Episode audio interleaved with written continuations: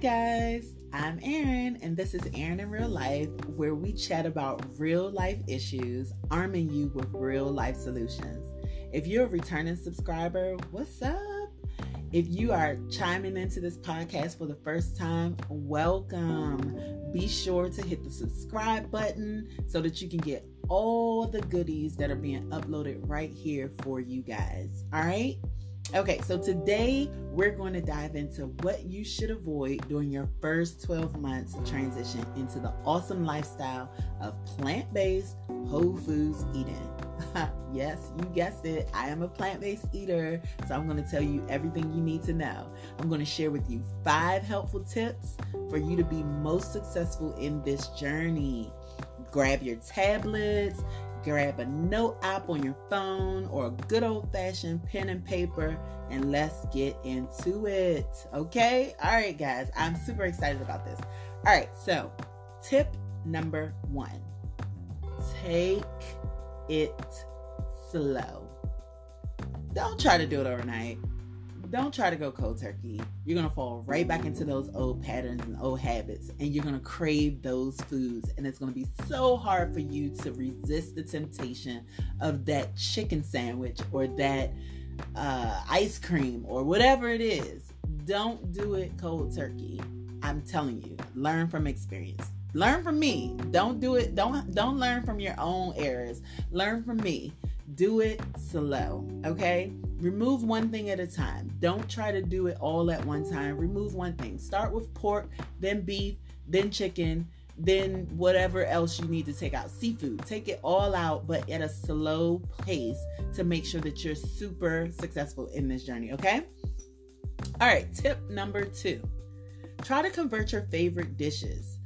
Don't try to start eating new dishes immediately into this transition. Because what you'll do is start missing some of the things that you used to have that your body and your palate was comfortable with eating and you'll slip back into getting those things and not caring that they have meat or dairy into those um, in those meals or in those products. So make sure you try to convert your favorite dishes first like a spaghetti. Instead of having meat maybe use uh, oyster mushroom or a portobello mushroom chopped up small so that you still get that hearty meat flavor in. Maybe, you know, sprinkle a little of liquid smoke in there so that you get that hearty, savory flavor and you still feel like you have meat, but it's not actually meat. Okay? So, doing things like that. Make sure you try converting your favorite dishes first before you start with new dishes. And then rotate new dishes in maybe once a month or once every two weeks.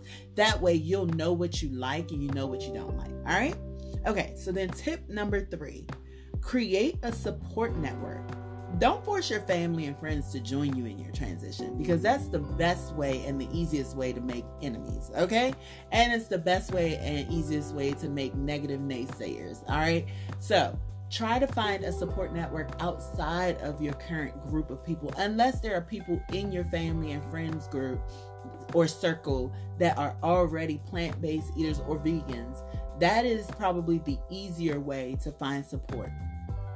If you search out Facebook or Instagram, I'm certain you'll find what you need on those platforms. There are so many helpful and useful groups and tools and all different types of things on the internet for people that are transitioning to this lifestyle. So start there, all right?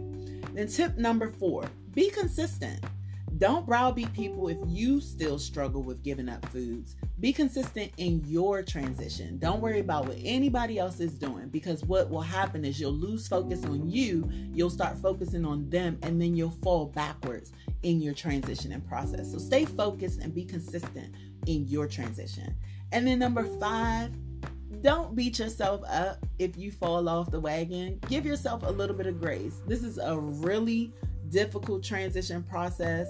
No one wants to do it alone. So, what I'll say is keep pushing and know that I'm always here to give you helpful tips to be successful in this journey. Let me recap these tips. Tip one, take it slow. Tip two, try to convert your favorite dishes. Tip three, create a support network. Tip four, be consistent. And tip five, don't beat yourself up. I hope you enjoyed this uh, podcast. Make sure you hit the subscribe button, and I'll catch you in the next episode. Bye, guys.